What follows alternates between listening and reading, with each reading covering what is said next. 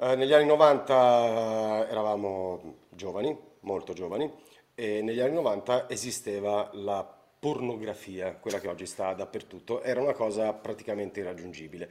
In Cumuli parli di te e un tuo amico col quale ridete dei porno, di, di- non so se di tuo padre o di suo padre, insomma nel- nella canzone, adesso non mi ricordo, comunque siete a casa a guardarvi porno de- del, del papà, no? Che era uno dei, Esatto. una delle poche possibilità.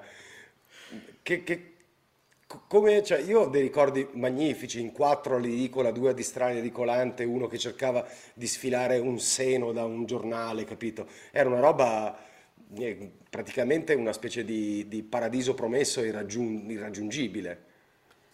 Esattamente. Allora, il, il clima in quegli anni era esattamente quello, ovvero ehm, reperibilità e ehm, diciamo ehm, accessibilità, ecco, del- dell'oggetto pornografico praticamente nulla. Le edicole avevano, eh, lo- perché esisteva la stampa, la cosa incredibile è che prima delle videocassette, prima, ma anche in contemporanea, esisteva la stampa specializzata, no? Quindi riviste generalmente mensili o bisettimanali, insomma quindicinali, ecco, mettiamola così, però normalmente mensili, che si occupavano solo di quello, quindi è sta- stampa specializzata. Però qual era il problema? Che ehm, era ehm, assolutamente, chiaramente eh, proibito ai minori di 18 anni l'acquisto di qualunque tipo di materiale contenente, insomma.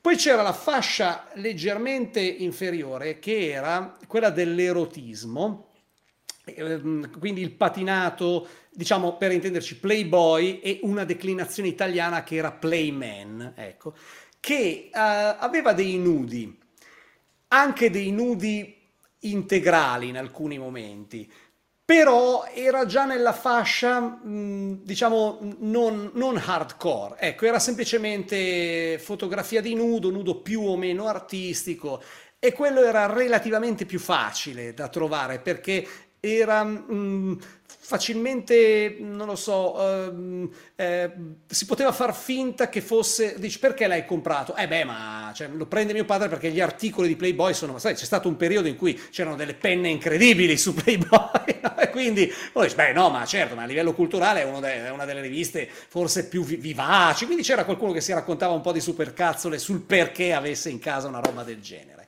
Invece l'hardcore non c'era niente da fare.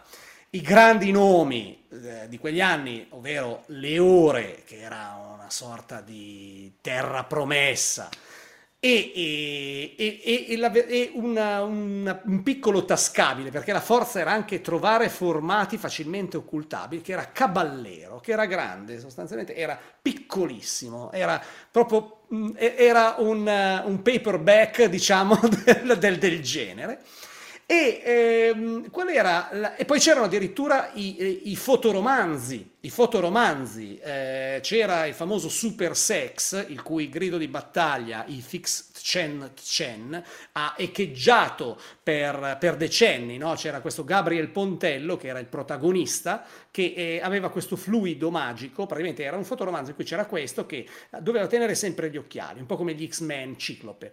Solo che se si abbassava gli occhiali, non è che come Ciclope che ti, ti- ti- ti bruciava, tu, no, eh, praticamente se colpiva col suo flusso eh, una ragazza, una donna, questa sentiva l'irrefrenabile bisogno di accoppiarsi con lui. Quindi era una cosa bellissima se pensi, cioè il supereroe con i superpoteri che tutti avrebbero sognato di avere.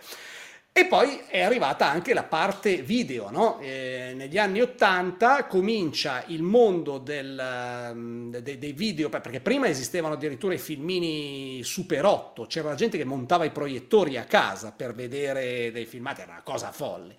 E poi siamo arrivati al- alle videocassette.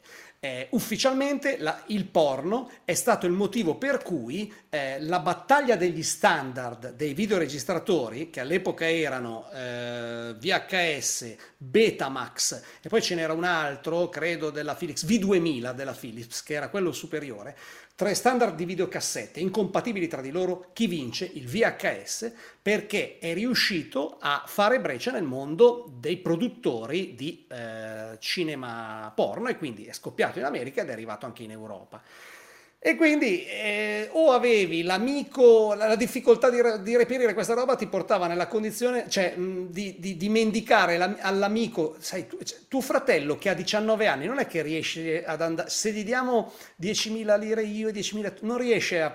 Eh no, ha detto, cioè, essere ma, il fratello maggiorenne di un adolescente in quel momento lì era cioè, avevi già un lavoro sicuro, che potevi viaggiare di, di percentuali sull'acquisto di questa roba qua, che era incredibile. E poi c'erano appunto i, i, i filmati che non è che si comprassero era un lavoro incredibile. I padri di alcuni di noi li avevano perché avevano fatto il viaggio all'estero. Cioè, questa è un'altra cosa incredibile, no? Chi era stato in Germania, paese notoriamente meno puritano da questo punto di vista, o l'Olanda, peggio. Figurati, mio padre facendo il fiorista aveva tutti i fornitori in Olanda, fornitori di fiori, ecco, mettiamola così. E quindi tante volte si è trovato ad andare in queste zone e tornare con, sai, magari veniva l'omaggio, e quindi trovavamo questi VHS nascosti che hanno rappresentato per noi motivo di grandissima gioia. Ecco.